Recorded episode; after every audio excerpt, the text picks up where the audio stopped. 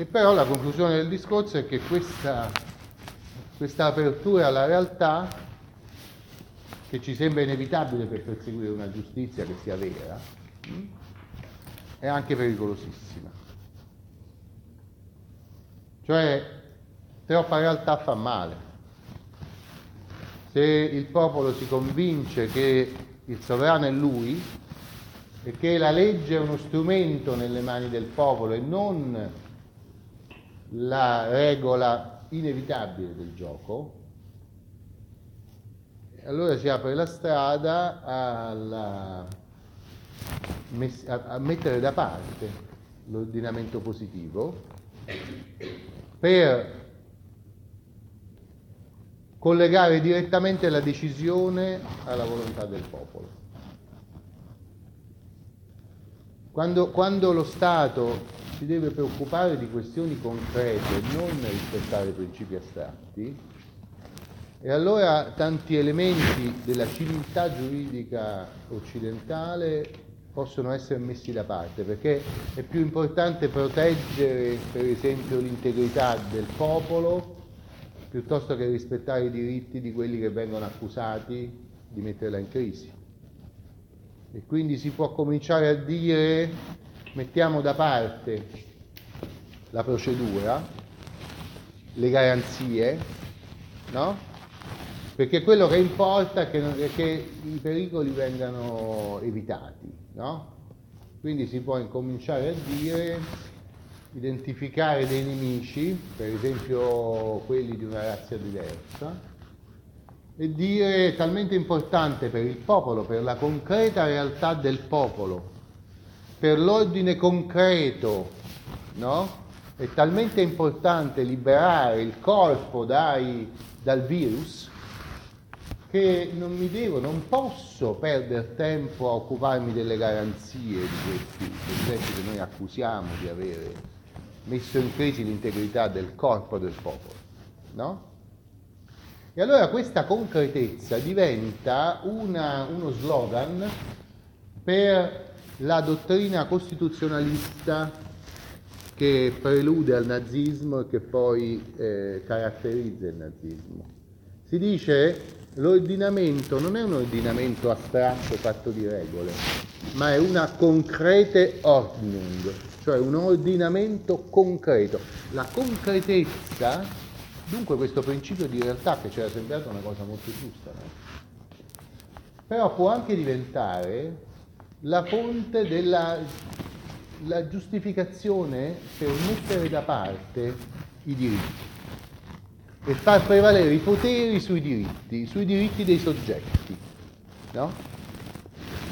E questo è quello che succede un po' meno consapevolmente nel fascismo, che è il modello del nazismo. Il fascismo va al potere, come sapete, nel 1922, mentre il nazismo nel... Hmm? Ne sono date molto facili, 22 e 33, no? Però ricordiamocelo proprio perché sono facili il fascismo di fatto comincia a mettere da parte le eh, garanzie costituzionali, no? le garanzie che erano stabilite dallo Statuto Albertino, che è la Costituzione piemontese che poi eh, era stata applicata anche al Regno d'Italia, e anche dal diritto civile. E quindi ci sono confische, ci sono tutta una serie di provvedimenti fatti perché? Perché il popolo soffre e ha bisogno di un soccorso questo soccorso è talmente urgente che possiamo mettere da parte le garanzie del... Forse vado avanti altri 5-10 minuti, così concludo, poi facciamo la pausa e poi facciamo direttamente il seminario, va bene? Ehm, quindi vedete, eh, tutta questa dottrina che aveva insistito per correggere le esagerate asserzioni dell'individualismo che abbiamo detto spietato, questa dottrina misericordiosa alla fine produce un risultato che appare più spietato dell'individualismo spietato.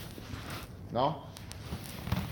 perché questo risultato è che la realtà irrompe nel mondo del diritto con una violenza distruttiva che finisce per distruggere gli elementi fondamentali, portanti di un diritto che fin dal mondo romano si era presentato come una struttura astratta di astrazioni, fatta tutta di astrazioni, appunto non concrete, che proprio per la sua natura astratta era l'unica in grado di interporsi fra il potere e la vita degli individui.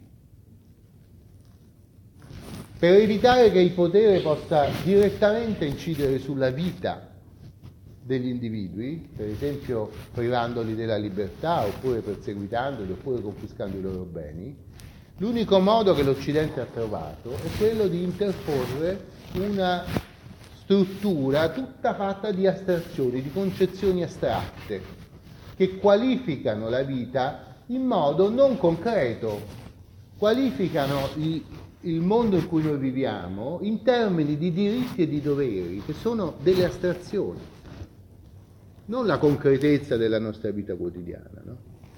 Allora, quando il potere incide direttamente nella vita quotidiana, è perché questa struttura fatta di astrazioni viene messa da parte in genere viene messa da parte dicendo prevale la necessità, c'è l'urgenza, c'è, c'è no? la, la, necessità, altro, altro proverbio medievale, necessitas non habet legem, cioè la necessità non rispetta la legge.